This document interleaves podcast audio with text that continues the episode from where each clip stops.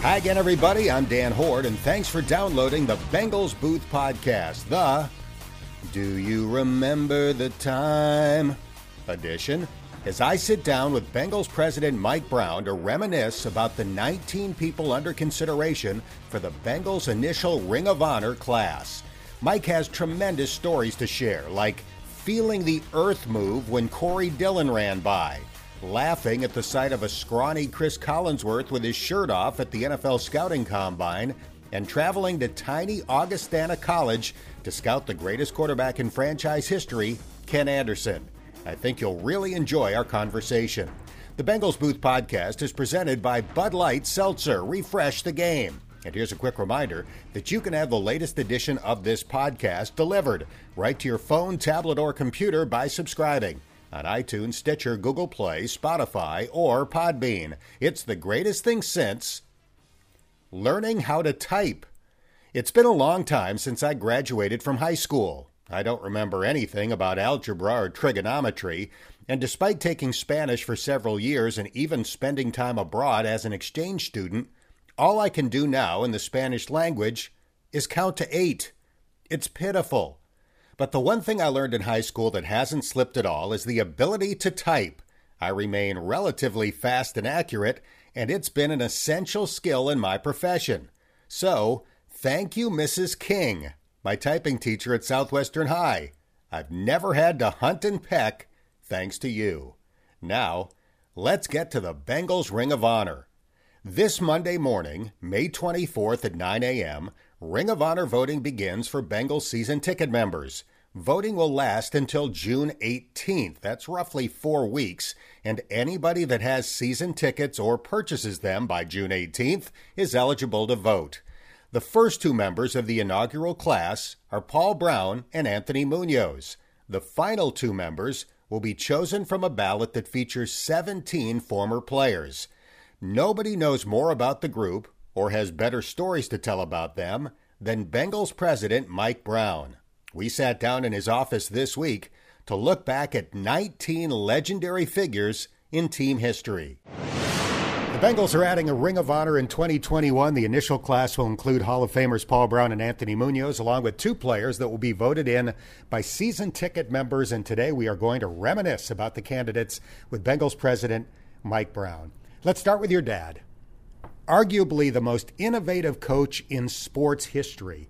You obviously have a unique perspective. It's your father, but what stands out when you think of your dad as a football coach? Oh, so many things. He uh, was very successful as a coach. He was extremely organized, and he had an ability to cut through things to get to what mattered. For example, his practices were the shortest of any team. Hmm. And he did that because he felt people could only concentrate so long before they lost their ability to apply themselves. I think that was uh, true. He didn't uh, break up his players in practices, they were almost non contact. The contact they had was uh, just a, play or two on Fridays, hmm.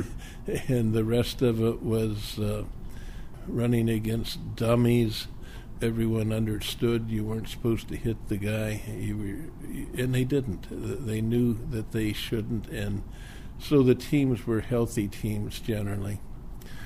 Uh, he was imaginative. Uh, uh, he did things ahead of his times that became everyday uh, uh, procedures for modern practices. The things that he did that were different that people know about are the uh, face mask, and uh, that came about when uh, Otto Graham had his face cut up when a 49ers player plowed into him as they went out of bounds. The next week at practice, my dad said to the equipment manager for the Browns, uh, get uh, a face mask, not the heavy kind of iron face mask that then existed, but one that would be light and wouldn't interfere with Otto's vision. They came up with an extruded plastic bar that was as strong as need be, and that's what they used. It uh, became the basis for what is today the standard face mask. It's a light piece of equipment, and uh, it uh, provided vision. It, the, in other words, the vision wasn't interrupted or interfered with as the old style face masks seemed to do. He um, was good at innovation on the field, the, the plays they used the one story that a lot of people know is how the uh, draw play came into existence. The draw play is a regular part of football today. It first uh, was used by the old uh, Browns. It happened when Otto Graham faded back to pass and Marion Motley and he collided. One of them had to be wrong. Neither admitted to it.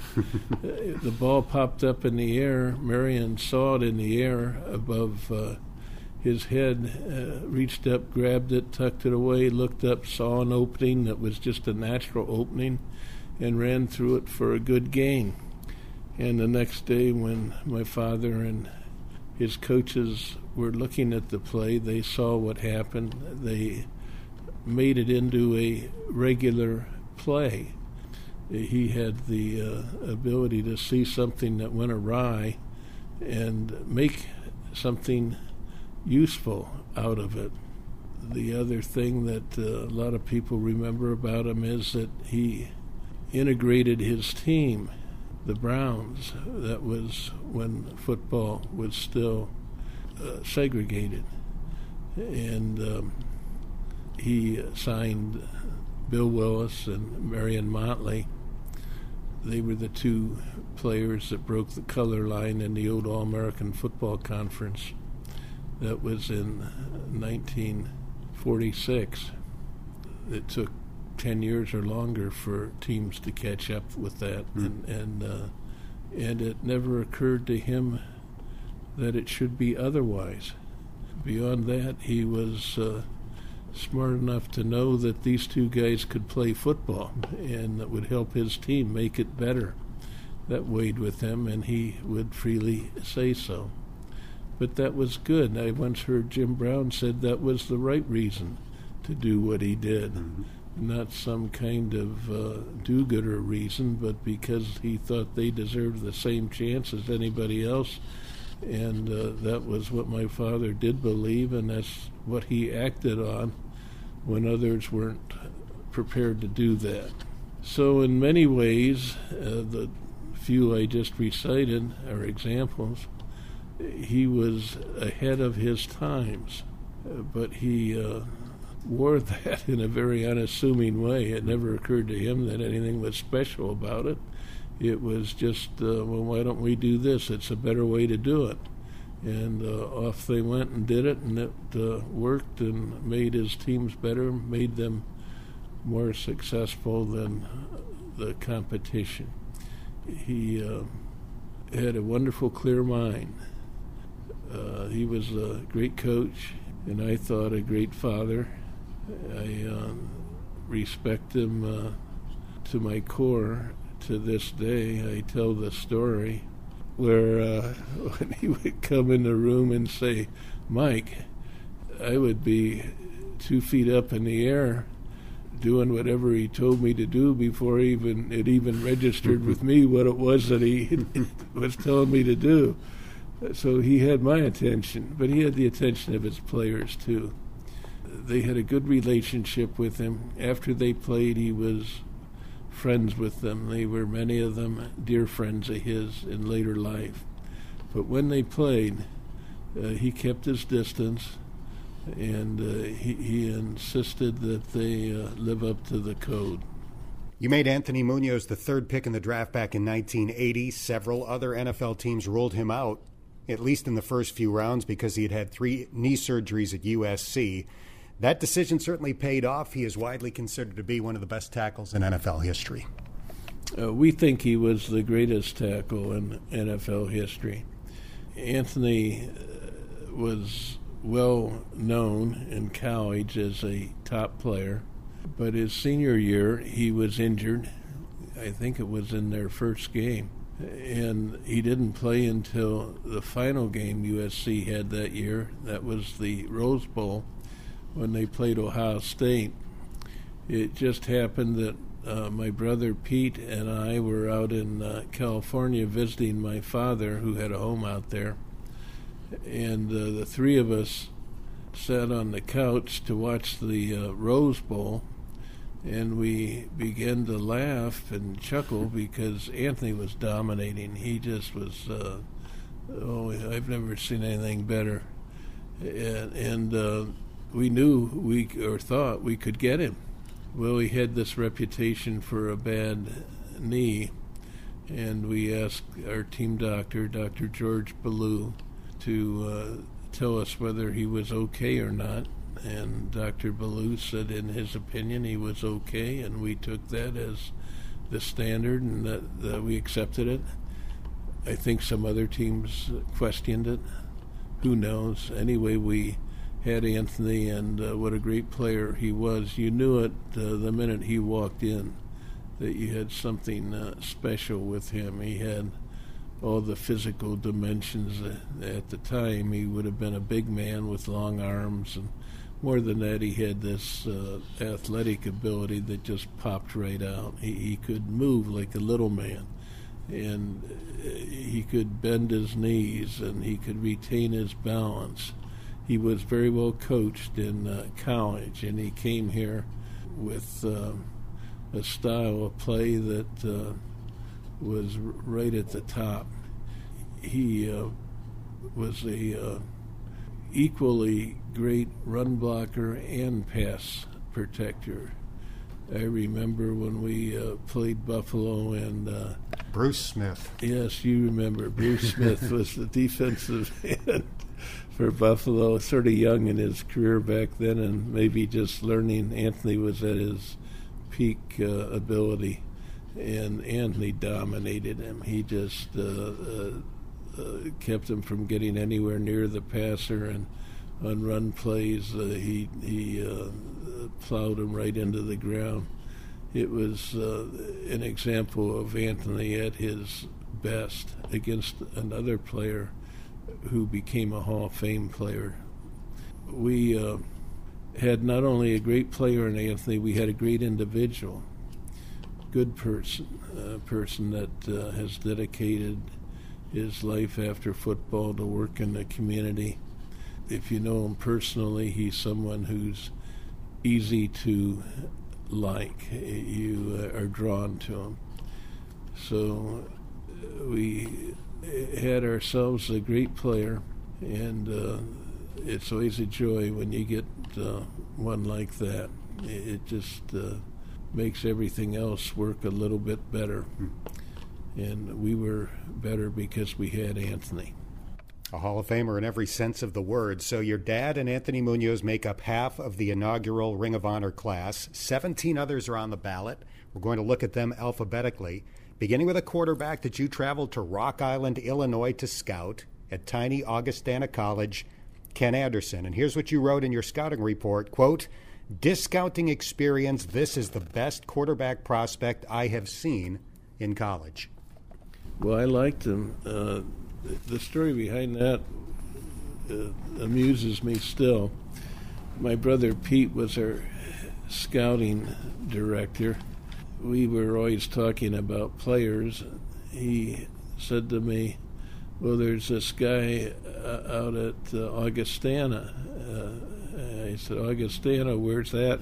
I guess there are at least two of them. There may be more.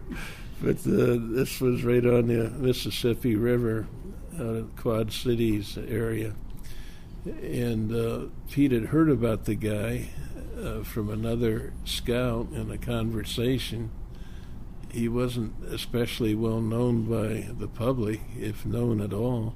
Uh, I went out there and uh, watched a uh, game. He was accurate Uh, he threw the ball with what I call a classic motion, which was a tight motion, uh, the way you would draw it up. And uh, his release was close to perfect, meaning the ball came off in a dead spiral. He was athletic, he could move around, he could find people downfield.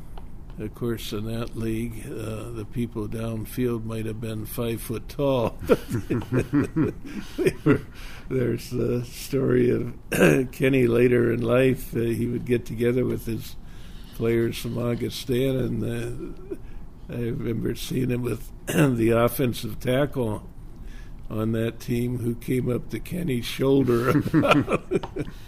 but uh, you could tell it didn't matter what the level of competition was. He showed that he was special. We brought him in after we drafted him, and I sort of took pride in his being our pick. We were out at Spinney Field, our old practice facility, and the first day Kenny was there, they put him out in the field, the coaches, to see what he would could do and it was just dreadful. He couldn't he couldn't hit the side of a barn, and uh, I remember my dad looking at me as this process unfolded, but uh, nothing was said. We went forward, and uh, he of course reverted to form and became a great player for us. That's for sure. Up next, another Anderson, the great road grader at right tackle. Willie Anderson, a gigantic 340 pound man, and certainly one of the best offensive linemen of his era. Any era. Uh, he, he was special. Willie was massive, and he had quick feet, the feet of a, of a dancer. He had long arms. When uh, anyone got to him, it didn't do him much good because he was so big and strong they couldn't throw him off balance. And he could uh, dance with them, glide with them to the outside when they tried to get around to the outside. So they couldn't go outside, they couldn't go inside, they didn't go anywhere. They just stayed where they were. and uh, we had uh, a right tackle that was as uh, good a right tackle as this league has seen he should be in the Hall of Fame along with Anthony. As a pair, there was there there wouldn't have been two better than those two. I uh, am glad that uh, he's a candidate for our Ring of Honor, and I'm sure he will be selected uh, soon. We move to the all time leading scorer in team history and the Bengals kicker for 13 years, wearing that little size 5 shoe on his kicking foot. Jim Breech? We came up with Jimmy. He was let go by Oakland, and I don't know what all befell him out there, but he came here, and he wasn't uh, long as kickers uh, go, but he was a great competitor. You could turn up the heat on him, and it didn't matter. We'd be in a game where we had to have a field goal to win it, and when he was kicking, he didn't have much concern about it because he just was good for it. He made them all, it seemed. That uh, might seem to the casual observer as nothing so special. Uh, why shouldn't he? That's what he's paid to do, they might say. well, believe me, that's not what most of them do do. They, they, they don't manage to hold up when the pressure's on. But Jimmy did for us for a good number of years. I think he still has the most points of uh, anyone ever with the Bengals. Never missed a kick in overtime, a perfect nine for nine. Jim Breech. I've heard the next player on the list referred to as the toughest player pound for pound in team history, running back James Brooks. James was a player we acquired from San Diego, we traded Pete Johnson, who was a fine player, and we got in return James Brooks. They were opposites. Uh, Pete was a big power back. Uh, James was an off-sized, uh, fast, quick scooter. Uh, he could uh, catch the ball, had wonderful hands, great receiver. He was excellent running, too. You would have misjudged him if you looked at him and said, well, he's too small to be a great runner. But he was a great runner, not just outside, but inside as well. And he did one other thing that was exceptional. He was a terrific pass protector. He was small, but he knew how to go about pass protection. He took these rushers on. They could be big people, defensive linemen. And he would pop right up into them and jolt them. He didn't back down. He wasn't afraid. And he knew which ones to pick up. That too takes a little bit of uh, skill. You have to sort them out. And he could and did. So he had everything that a back should have. He could uh, run the ball, he could pass protect, he could catch the ball. And you referred to him as tough. Well, I don't know for sure sometimes exactly what tough is, but if you're talking about it, meaning uh, a football player who did everything asked of him, uh, James Brooks was that guy. In 1981, your top two draft picks were wide receivers the sculpted David Verser out of Kansas in round one, and then a skinny, gangly kid out of Florida in round two, who turned out to be pretty darn good, Cris Collinsworth. Uh, the story on Cris uh, goes back to when they had what was the equivalent of the combine in those days. It was down in Tampa uh, they weigh and measure players and work them out.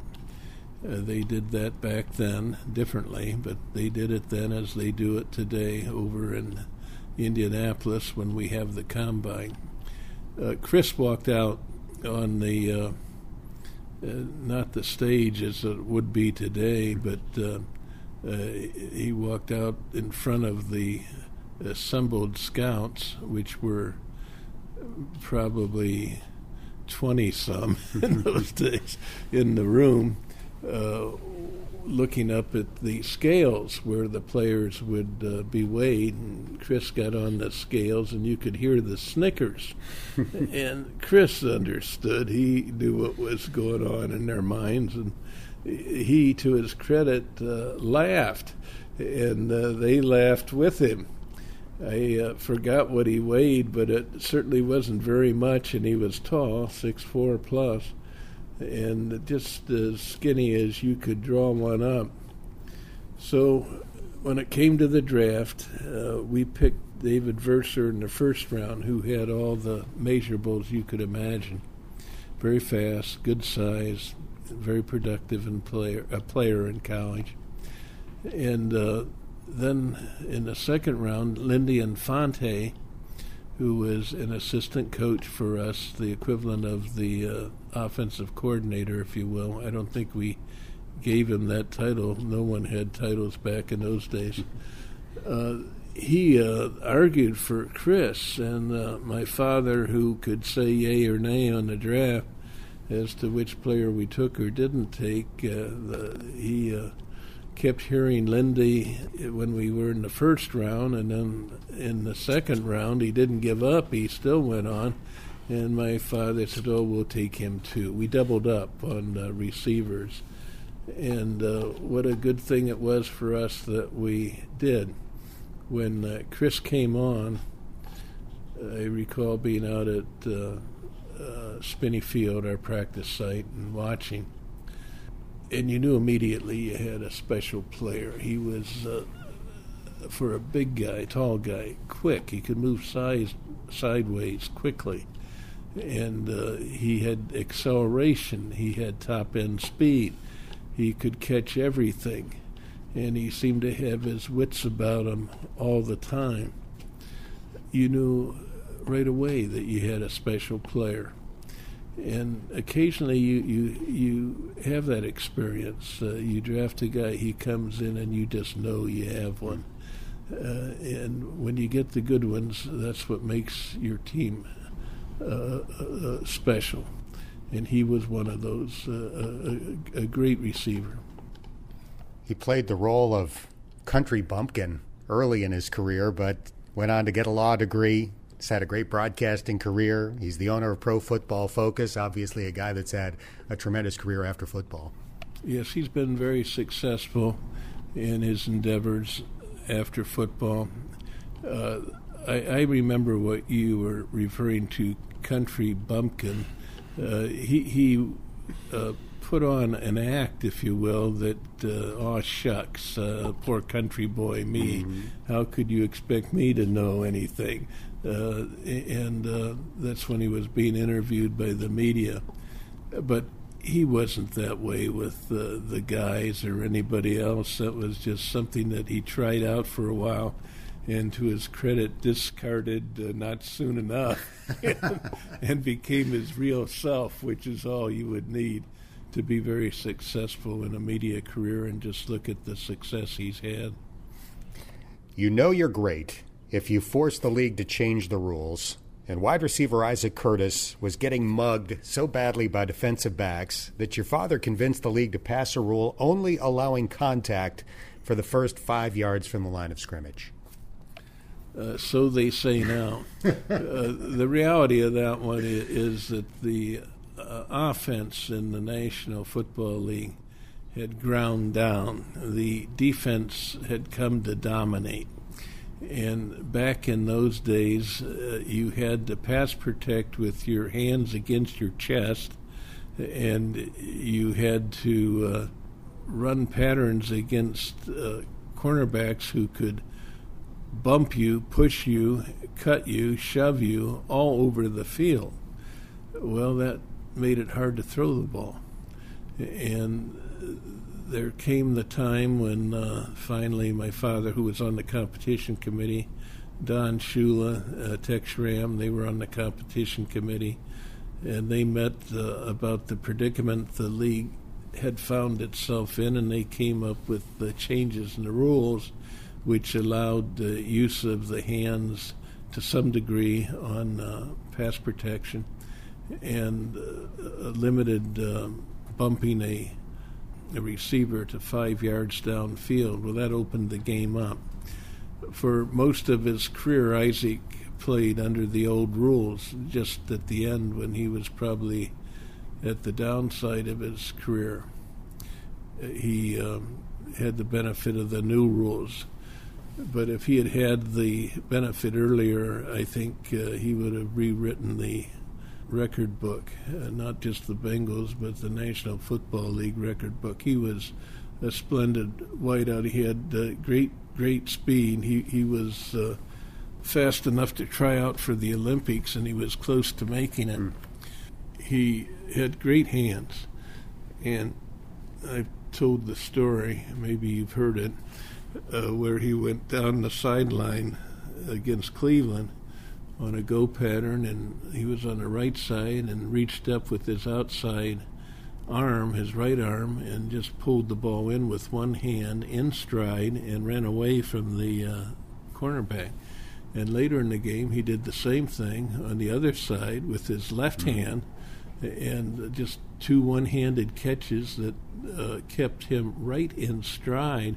And uh, I've never seen anything like that since, uh, let alone see it twice by one player in the same game. I remember we played Houston one time. Uh, we had to win to get in the playoffs, and he caught a ball with uh, hardly. Uh, it was like soccer, uh, extra time. I mean, the clock was gone, mm-hmm. and he caught the ball and uh, ran through about their whole team for a 50 yard touchdown score. And it was a great great uh, critical play for us. He was uh, a top receiver. Many people would say he was the Bengals' all time top receiver, and I wouldn't argue with him. We are reminiscing about the Bengals Ring of Honor candidates with President Mike Brown. The team's all time leading rusher is Corey Dillon, who ran angry for seven years in Cincinnati and had two of the best games of all time 246 yards as a rookie and then 278 against the Broncos in 2000, an NFL single game record at the time. I remember that game. Uh, they couldn't stop us, and uh, Corey just ran right over top of them. Uh, it was so bad that uh, the next week they fired their defensive coordinator. I thought that was somewhat unfair. Uh, Corey uh, was power back, and when you first saw him, what you saw was a guy that ran heavy. Uh, he was a 230 pound guy, and he, when he ran, he had balance. He, he seemed to sink into the ground as he ran. You hit him, and you were hitting a stump. Uh, he had uh, the ability to run inside, the ability to run outside and you say angry, I don't know if that's exactly the right word, but uh, determined, there's no question about that. And uh, he did have emotion, he carried it with him. He was our uh, top runner of all time. And unfortunately, we couldn't uh, hang on to him. We couldn't manage him. At the end, he got uh, uh, out of sorts about what I uh, don't even remember. But uh, we couldn't keep him content, so we felt obligated to trade him. We traded him up to uh, Belichick in uh, New England, and for them, he took uh, the Patriots to two Super Bowls. So he, did it here, he did it there. He could do it, period, wherever he was. Hmm. And uh, yes, a top player, a great player. I remember you describing observing him. I think it was at Spinney Field early in his Bengals tenure, and it was like the earth moved when he got going. Oh, I remember being on the sideline, and he ran by uh, after he had uh, caught a ball out wide, and he was close to me. And as he ran by, I, I honestly felt the uh, ground uh, shake mm-hmm. underfoot, and that uh, registered with me. I've never had that experience with another back, but uh, you wouldn't have wanted to tackle him if you were a cornerback. I can guarantee you that. Two quarterbacks have been named MVP while leading the Bengals to the Super Bowl. We talked about Ken Anderson earlier. Now we get to Boomer Esiason, one of the most charismatic leaders in team history. Uh, Boomer was a lively personality. And my first experience with that is when I uh, went up to uh, Maryland, where he played college football. Uh, a friend of mine, Jack Schiff, and I, we drove up there to watch him. And uh, this was a scouting trip, I guess. Anyway, we're sitting in the stands, and we happened to find ourselves amongst the Maryland football coaches' wives. And the strangest thing would happen, they would talk to Boomer as though he were right in front of them. They would, oh, Boomer, why are you did that, that, You know, it was just, they, they uh, as though the, somehow they connected with him. Boomer had that uh, ability to get the attention of people, and it came with him. He brought it here. Uh, he had it when he came. In, in that game, he uh, injured himself badly. He hurt his shoulder. He uh, went out of the game and came back in the second half and, and played. Hmm. He was tough. He could uh, play uh, under harsh conditions. That would be physical injury or that could be whatever else, but it, he was not deterred the players liked him, and he uh, was a uh, leader that uh, they all respected for his abilities as a player, but it went beyond that. He had a way of talking to them, and uh, they acknowledged him as the first amongst equals, if you will. They listened to him. Uh, the thing that uh, set him apart as a player was when we had Sam Wyche as our coach, and our coaches came up with the uh, no huddle offense.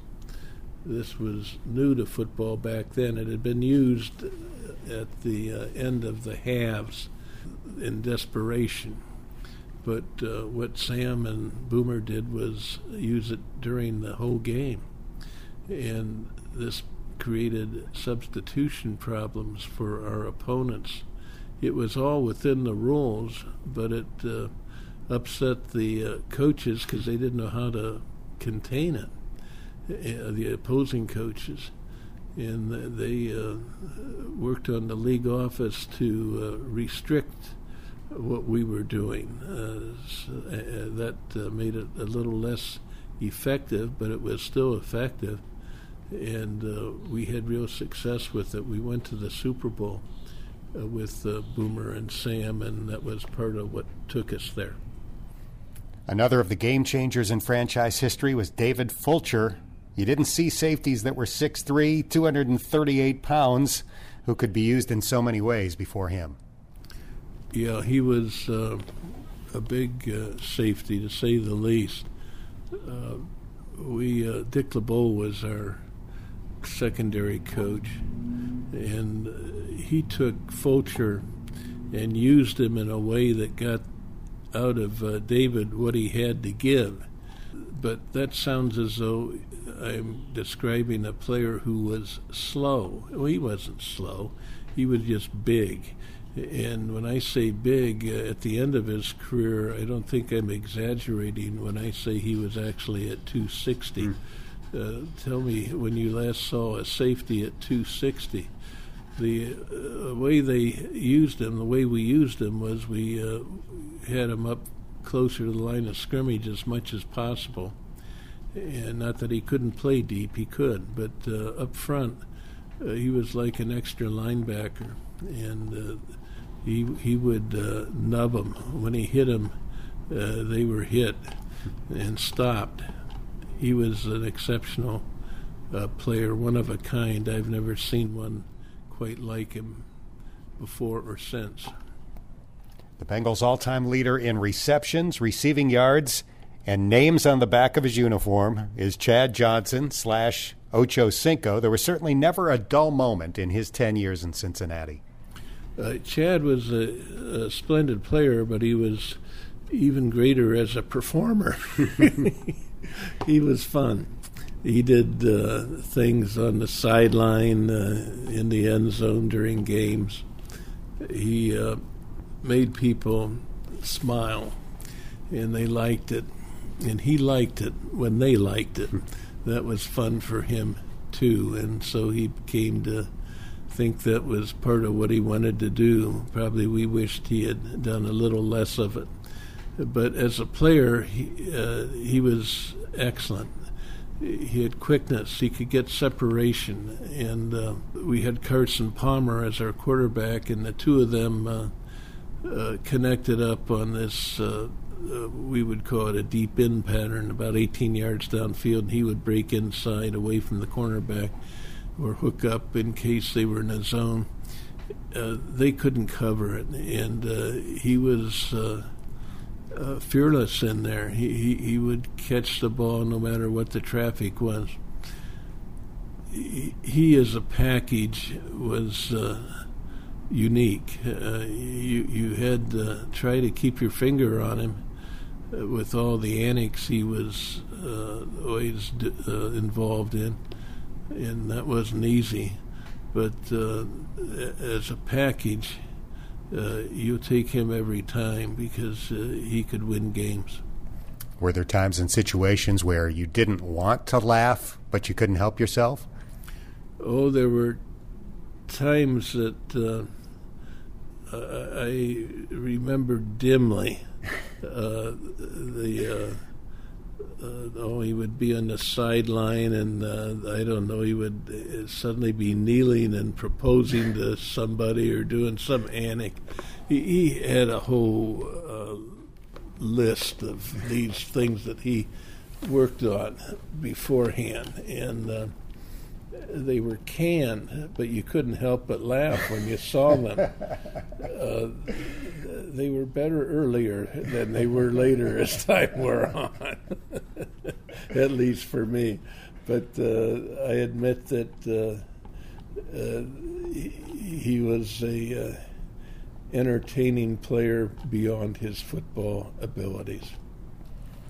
A 10th round draft pick in 1983 became one of the best defensive players in franchise history, a guy who led the team in tackles five times as a nose guard, which is unheard of. Tim Krumrie. Yeah, Timmy uh, came to us out of Wisconsin. He uh, wasn't anything that we thought much about when he came. He was off size, small for a defensive tackle. When they went home, this was after the draft he came, when they went home, uh, we had a get together with the players later. We brought him in for some work, and we didn't even bother to tell him to come because we didn't think he could do anything much. But uh, he came anyway. Mm. Uh, we showed you how he saw the world, and he was dead right.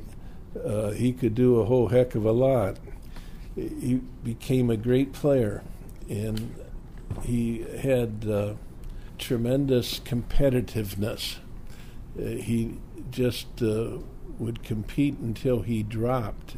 he had no give in him he was a high school wrestler, a college wrestler, and that showed. I've always respected uh, kids, players who are wrestlers because, in my book, that's the toughest sport of all. Those guys, uh, they can't quit because if they get quit, they just get demolished. so they learn not to. Timmy was that way. He didn't have any quit in him, and, I remember, of course, in the Super Bowl game down in Miami when he broke his leg, and that was a tragedy for him and us both. Uh, without him, we weren't quite the same defensively. And uh, if he hadn't uh, been hurt, we would have had a better chance in that game. My broadcast partner, Dave Lapham, was smart enough off the field to get admitted into Harvard, although he chose Syracuse, and smart enough on the field to play all five offensive line spots in the same game multiple times. Dave was uh, smart enough, no one questions that. But uh, that's never what uh, stood out about him in uh, my mind. He went beyond that he was built like a football player. The first time I ever saw him, he was in his shorts on a training table uh, at the uh, Blue Gray game down in Alabama. And geez, I looked at him and I said, "This guy, he, he's built like they're supposed to be, hmm. big all over." Uh, he uh, was an excellent player, and he could play anywhere you needed him. But it uh, went uh, beyond that. He he uh, has become someone tied to the Bengals in uh, his own special way. He was a player for us, and later uh, he was uh, an announcer for us. He can tell our story. He's been around here close on to 50 years as a player and as an announcer. Uh, he knows uh, all the guys that were here from the beginning on, and uh, he can tell about them. He's a good storyteller. Uh, I know this doesn't have much to do with being in the Ring of Honor, but uh, as a personality, you like being around him. He's fun. And uh, that isn't something uh, unique with me. Everyone feels that way. They gravitate towards him because he uh, just makes the occasion happier. Uh, I'm glad he's in this list. Uh, he's deserving. Could not agree with you more. Flap was the starting left guard on the 1981 Super Bowl team. The starting right guard in both Super Bowls, as a matter of fact, was Max Montoya, probably the greatest guard in franchise history. Oh, he was a great player. Um, Max uh, had a cherubic face. You would have thought he was innocent as a lamb, but uh, he had a, a, a dark heart as a football player. He showed no mercy. He was he was rough, and uh, he, he uh, could dish it out. He could take it. He, when he was on the field, there was no quarter given or asked. But for us, uh, he was with a great group of uh, offensive linemen. That that group that uh, he was a member of uh, was my favorite of all time for us, and uh, Max could not only block straight ahead, he could pull and run to the outside, where he was very effective. Probably the best uh, pulling guard we ever had. I uh, have a high regard uh, for Max. He's done well with his life after football, and uh, I respect him. I respect him as a player and as a man. One of the many great nicknames in team history is Leapin' Lamar for Lamar Parrish, who scored 13 touchdowns on returns and recoveries and set a team record by averaging nearly 19 yards per punt return in 1974.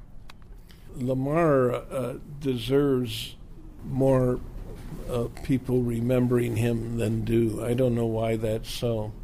Uh, during his time here, I think it was about seven years he played for us. Uh, he was uh, the most talented cornerback we ever had, and we've had some great cornerbacks. But he was also the best returner we ever had. And uh, the one story that uh, always stood out in my mind about Lamar was when he uh, we played Washington here. They had a good team, and uh, we had something like three yards total offense. Uh, we didn't move the ball at all. We won the game. We won it on uh, returns. Lamar on one punt return uh, went into a group of players that looked like a ball of players that he dove into and somehow he ran out the back end of all this uh, accumulated group of players and went on uh, without losing stride for a touchdown. It, it, it, was a very odd looking play. And when he came off the field, uh, my dad said, Lamar, how, how, did it look when you ran inside with all those players? Oh, he said, Coach, it was dark in there. That's how he explained it. And my dad loved that story, and I loved it because he loved it. But it uh, uh, was just uh, a description about Lamar who could do exceptional uh, things at his position. He had exceptional, unique almost quickness. Uh, he could cover like a blanket. They, the receivers didn't get open on him, and he could play the ball.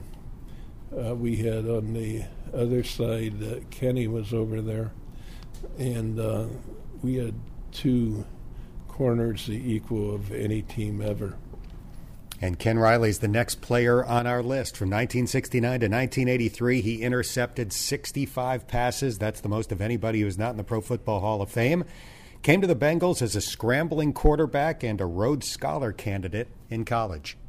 Well, he was smart, and uh, he was roommates with Lamar, and he could manage Lamar as best of anyone could around here.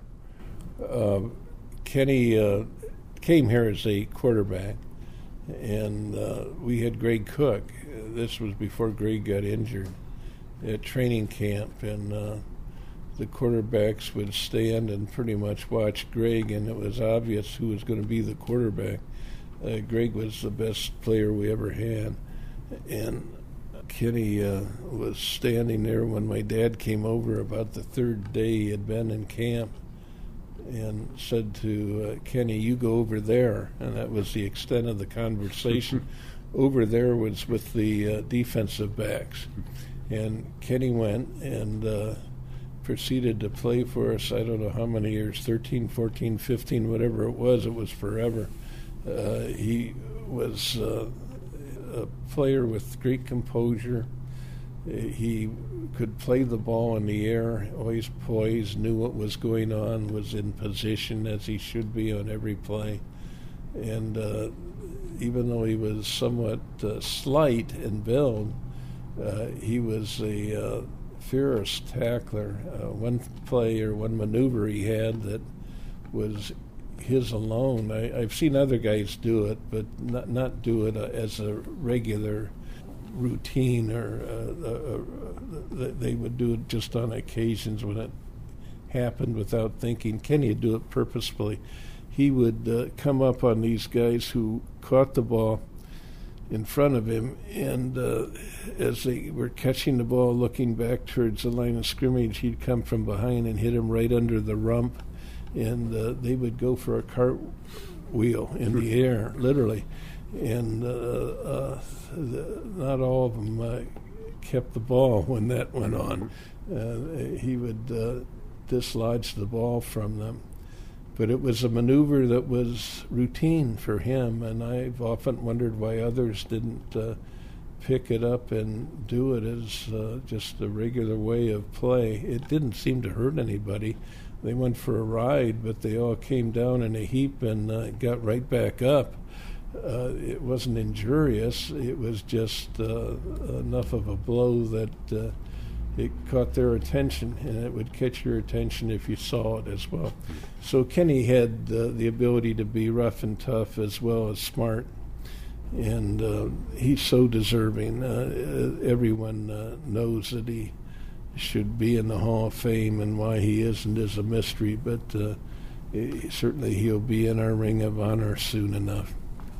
Long before there were great receiving tight ends like Tony Gonzalez and Travis Kelce, the Bengals helped pioneer moving the tight end all around the formation with a 12th round draft pick named Bob Trumpy. Trumpy uh, had a uh, storied uh, relationship with the Bengals as a player, as an announcer. He became a uh, public uh, figure here locally as a, a radio call in show host. Uh, he was good at that. But as a player, when he started out here, he was probably off size for where we put him, uh, tight end, but he could really run. And he would uh, take cover two. That's when they have two safeties in the middle of the field and run right through it. Mm. And they couldn't keep up with them. Safeties couldn't keep up with them alone, let alone the linebackers. Uh, he uh, made big plays for us it helped that Greg Cook was the quarterback for him one year when Greg was our quarterback before he got hurt. And uh, then Kenny Anderson came along. Bob uh, caught the attention of uh, other teams that we played. Uh, Kansas City, for example, at that time was the uh, top team in uh, the league. And uh, they wanted to trade for him right away after we played them. And I always remembered how insistent they were. and uh, he, that was a no go with us. We uh, had Bob for a, a, long career here as a uh, tight end, and uh, he, was a receiving tight end, but a willing blocker. He would face up on guys, and he wasn't afraid to do it. Uh, but uh, as a receiver, he was as good as they came at his position. Finally, a linebacker from your alma mater, Dartmouth College, who was a Bengals starter for 14 years, Reggie Williams. Uh, Reggie and I uh, both uh, went to Dartmouth, so when he came along up there, uh, I was uh, anxious to get him for us. I knew about him, and uh, Dartmouth isn't so much a powerhouse as a uh, football team, an Ivy League team. I think uh, Dartmouth did win the uh, national championship in the 20s one time. but Reggie came along much after that. And uh, at Dartmouth today, he's considered the best player they've ever had. Uh, here, he uh, was very athletic, very willing, very competitive, and determined and uh, he was a steady uh, player for us for I think 14 or 15 years, whatever it was. Mm-hmm. He, he, played a long time, and he was smart as well as tough. Now that you're going forward with a Ring of Honor, how do you feel about it? Oh, the public wants it, and uh, on a personal level. Uh, my granddaughter, uh, who works for us now, Elizabeth, uh, she's pretty keen on what the public wants, and uh, she told me so. So uh, we we are going to go forward with this. I might have had thoughts about why it uh, might wait for a, a later, but uh, we're we're going forward, and the public has reacted very well. They they appreciate the fact that we're going to have it, and the old players like it that that's the part that has uh, meant the most to me. They they really uh, uh, perked up their ears when this uh, started. They want to be involved with it. It um, is something that uh, gets their interest. So we'll um, try to do it right. I think it'll be well received. We're going to make it a process that goes on for a number of years, and we're gradually going to build up the players who are included as the years go on. But it'll be fun as we go through it. No question about it. This has been a treat for me. I really appreciate your time. Thank you very much. Well, I enjoy doing it too. My thanks to Mike Brown, and if you're a season ticket member, perhaps Mike's memories will impact your vote. Once again, it gets underway on Monday morning at 9 a.m. That's going to do it for this episode of the Bengals Booth Podcast, brought to you by Bud Light Seltzer. Refresh the game.